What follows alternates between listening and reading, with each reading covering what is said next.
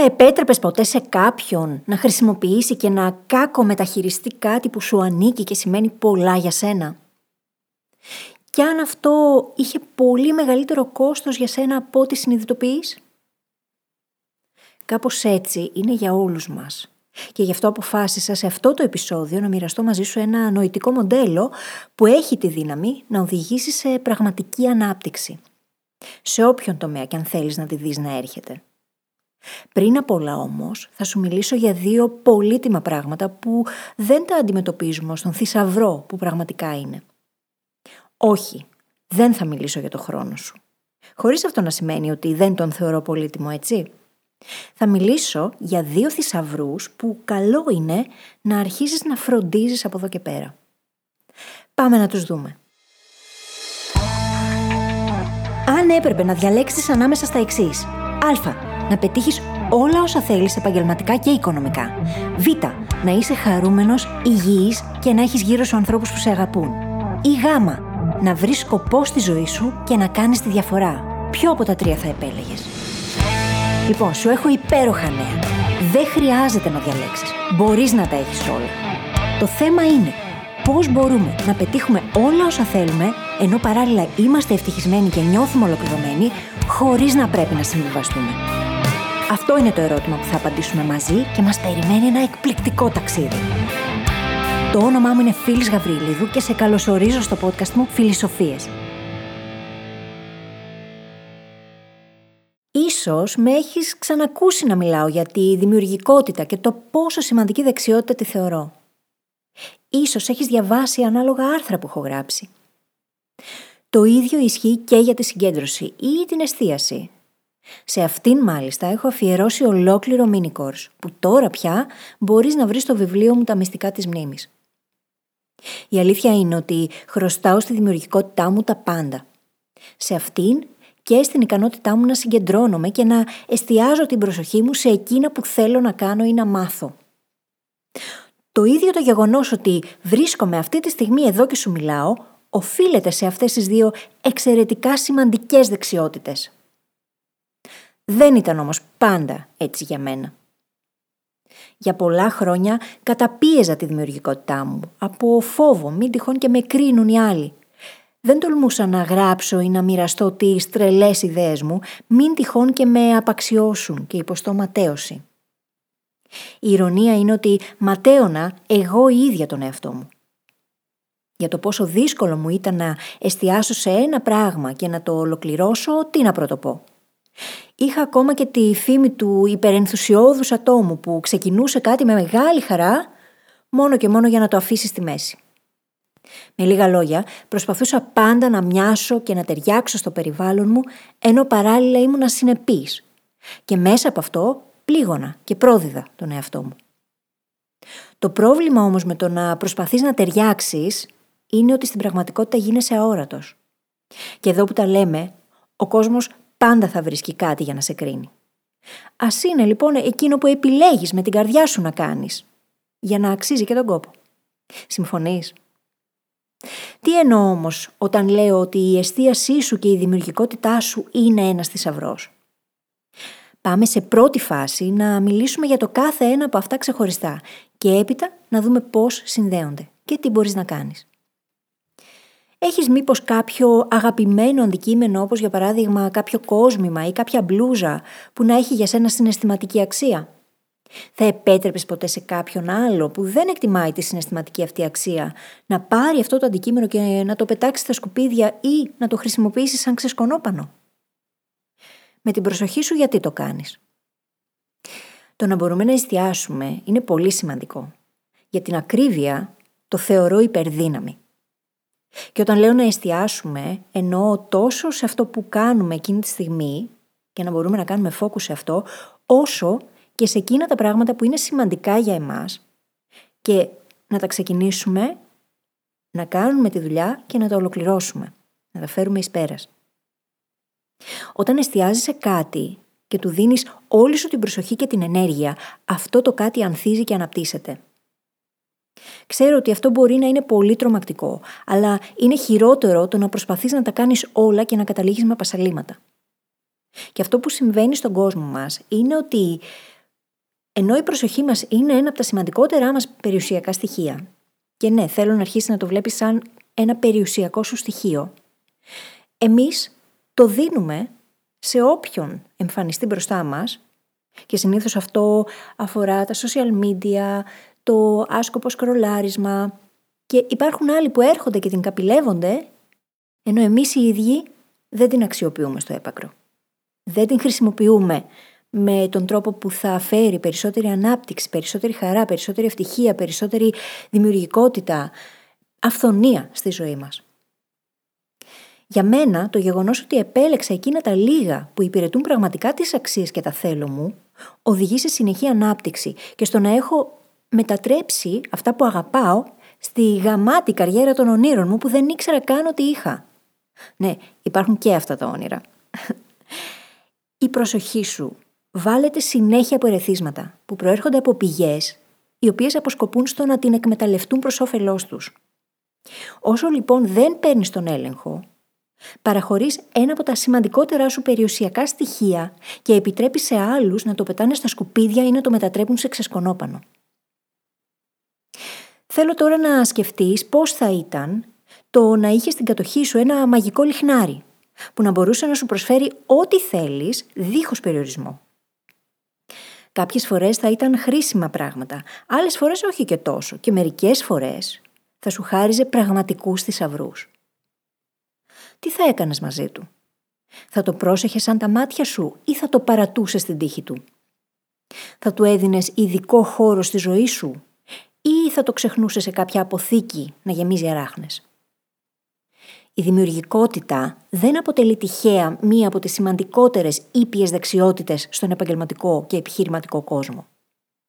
Είναι πολύτιμη, καθώς αποτελεί προϋπόθεση για την καινοτομία και την επιτυχία. Από την άλλη, τη φοβόμαστε, επειδή το καινούριο φέρνει μαζί του πολλή αβεβαιότητα.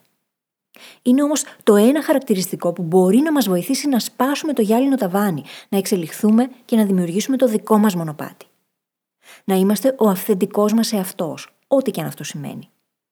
Και φυσικά να πετύχουμε στο επάγγελμά μας, στην καριέρα μας, στην επιχείρησή μας.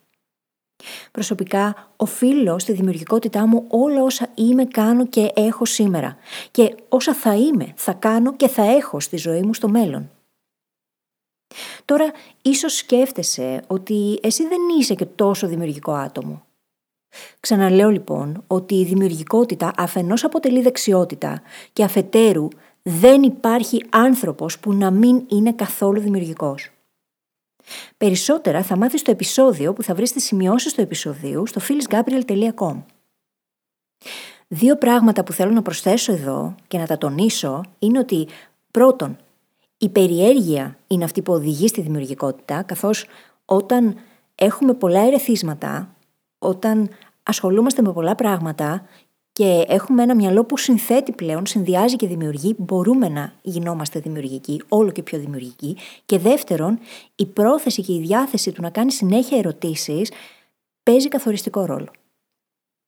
Ειδικά αυτό το τελευταίο σε εξελίσσει τόσο σε ό,τι αφορά την αυτογνωσία σου, όσο και σε οποιονδήποτε άλλον τομέα θέλεις να πετύχεις το οτιδήποτε. Θέλει όμως θάρρος το να κάνεις ερωτήσεις των οποίων τις απαντήσεις δεν γνωρίζεις. Τώρα, θα μου πεις, οκ, okay, ωραία τα λες αυτά θεωρητικά, αλλά πώς συνδυάζονται όλα αυτά και γιατί είναι ένας θησαυρός; Θα σου πω λοιπόν πως ένα μυαλό που γεννά συνέχεια ιδέες είναι ένα υπερεργαλείο. Οι ιδέες είναι εκείνες που κάνουν τον κόσμο να πηγαίνει μπροστά. Κοίτα γύρω σου. Οποιοδήποτε αντικείμενο υπάρχει στο περιβάλλον σου, στην αρχή αποτέλεσε απλά μια ιδέα.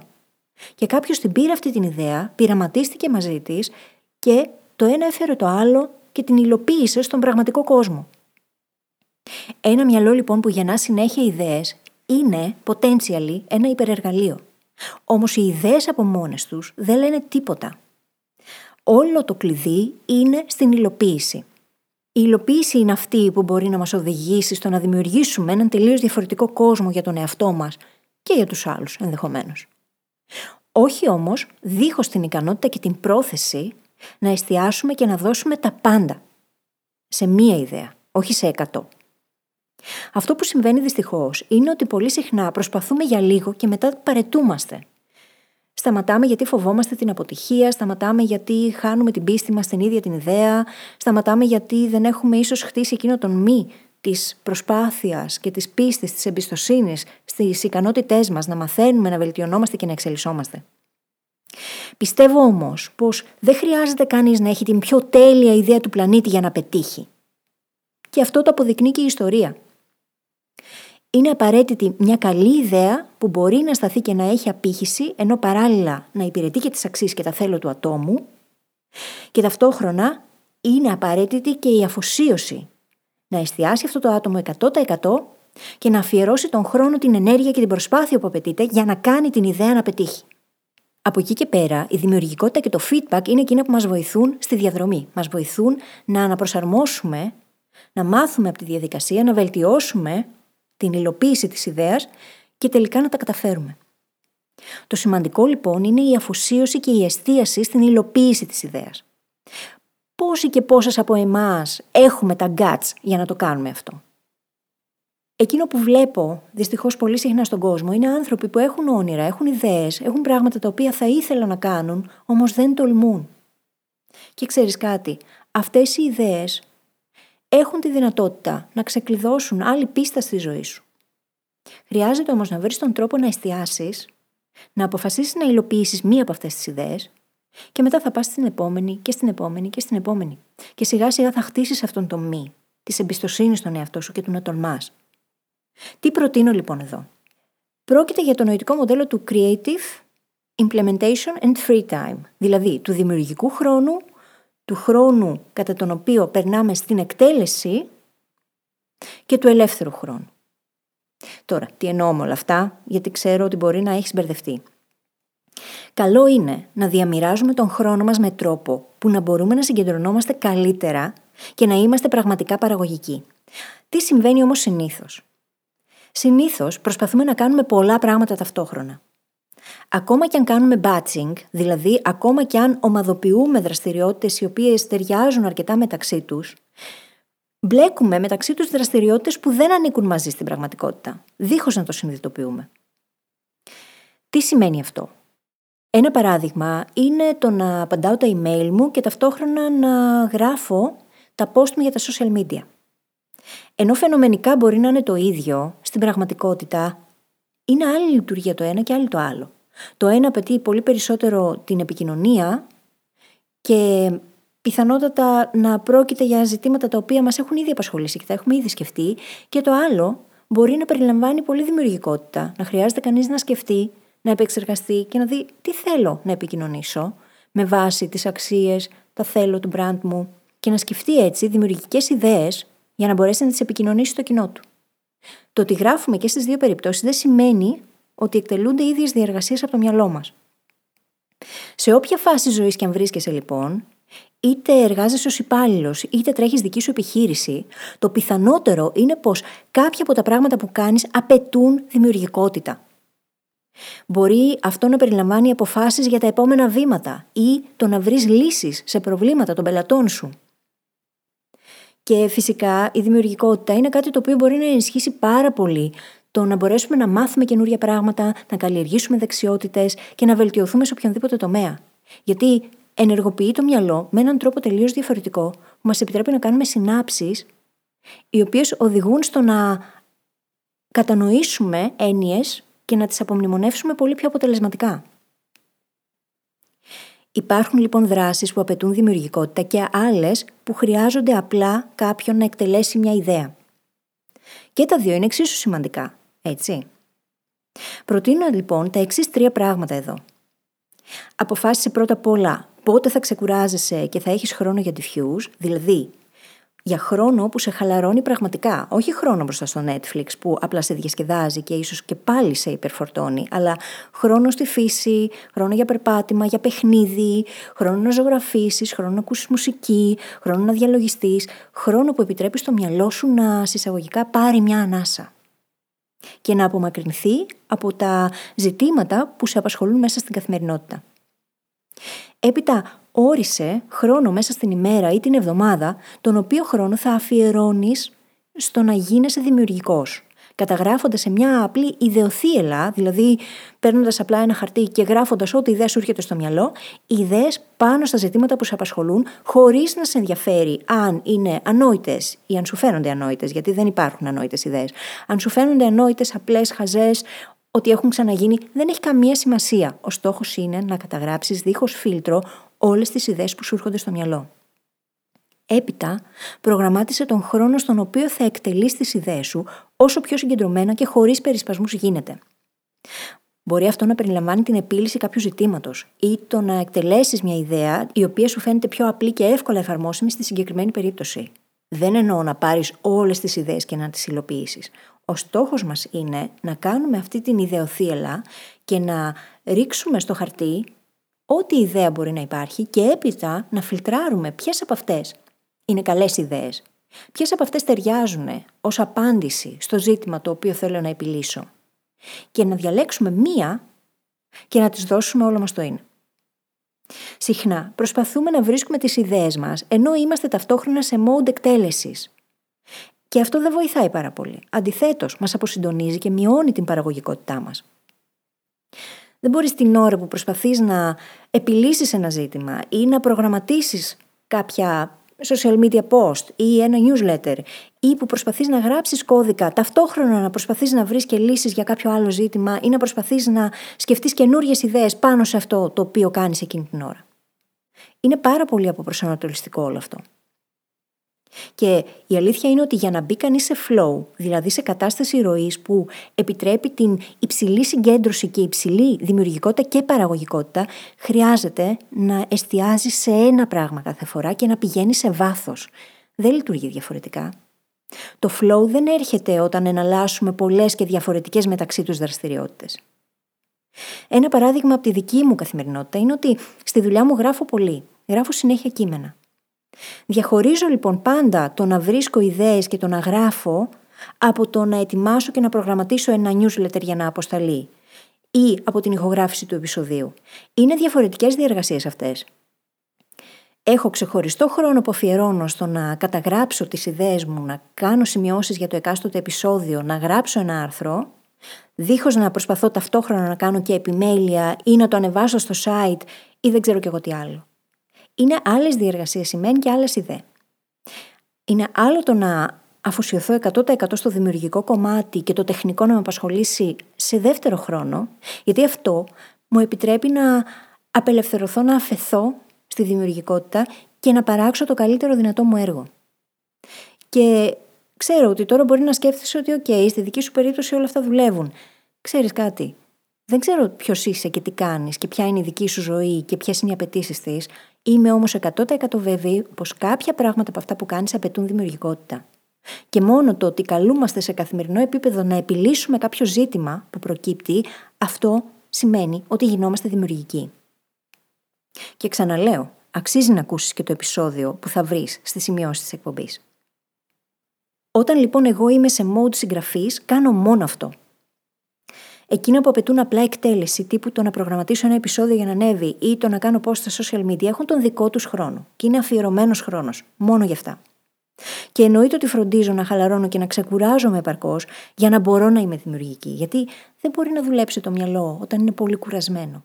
Μπορεί μάλλον, αλλά θα του πάρει πολύ περισσότερη προσπάθεια και ενέργεια και θα χρειαστεί πολύ παραπάνω χρόνο για να παράξει το ίδιο ή και χειρότερο έργο. Προτείνω λοιπόν σε αυτό το σημείο το εξής.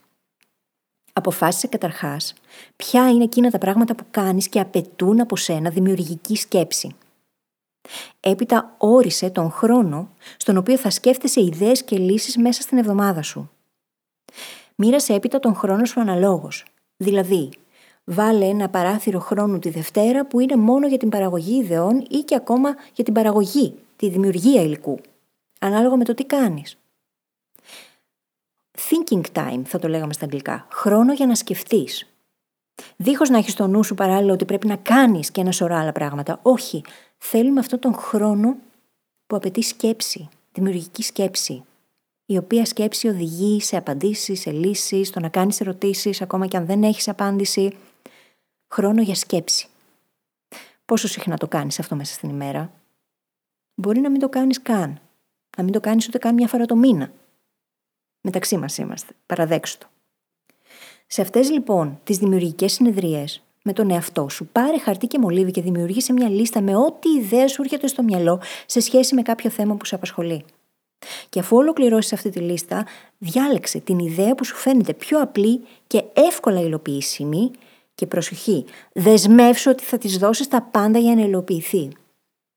Παίρνας τη δράση και μη σταματήσεις μέχρι να δεις το αποτέλεσμα που θέλεις.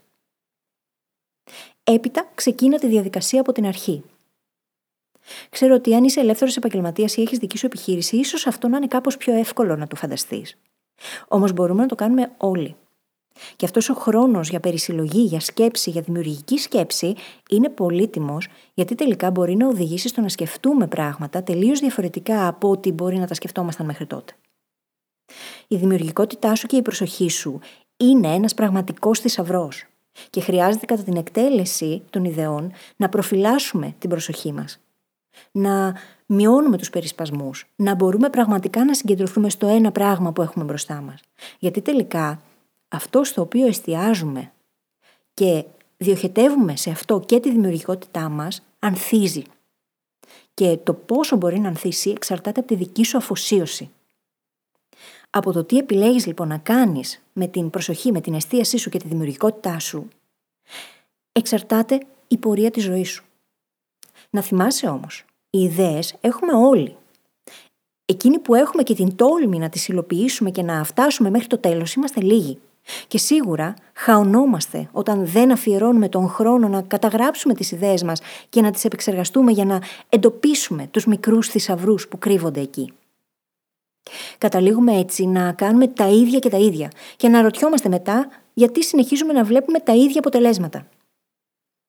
Από την προσωπική μου εμπειρία θα σου πω πως αξίζει κάθε σπιθαμή της προσπάθειάς σου το να ενισχύσεις τη δημιουργικότητα και την εστίασή σου. Και είμαι εδώ να σε βοηθήσω αν χρειάζεσαι ενθάρρυνση και εργαλεία για να το κάνεις. Κάπου εδώ τελειώσαμε. Μπορείς όπως πάντα να βρεις τις σημειώσεις της εκπομπής μου στο site μου phyllisgabriel.com και μάλιστα στις σημειώσεις του συγκεκριμένου επεισοδίου σε περιμένει και μια πολύ ενδιαφέρουσα πρόταση. Αν σου άρεσε αυτό το επεισόδιο, μοιράσου το με κάποιον που αγαπάς και βοήθησέ με να βοηθήσω ακόμα περισσότερους ανθρώπους. Μέχρι την επόμενη φορά, θυμήσου. Υπάρχει καλύτερος τρόπος και δεν χρειάζεται να συμβιβαστείς. Είμαστε εδώ για να τον βρούμε μαζί. Ένα τελευταίο πράγμα πριν φύγεις. Θέλω να σε ευχαριστήσω και έμπρακτα που είσαι εδώ και γι' αυτό σου έχω ετοιμάσει ένα δώρο. Δημιούργησα για σένα το The Mindset Hacking Handbook. Έναν οδηγό που σε βοηθάει να εστιάσεις σε εκείνα που πραγματικά μετράνε και να σταματήσεις να νιώθεις χαμένος ή χαμένη στη ζωή. Για να αποκτήσεις το δώρο σου, μπορείς να επισκεφθείς τώρα τη σελίδα phyllisgabriel.com κάθετος MHH. Τα αρχικά δηλαδή του Mindset Hacking Handbook. Καλή συνέχεια και τα λέμε στην άλλη πλευρά.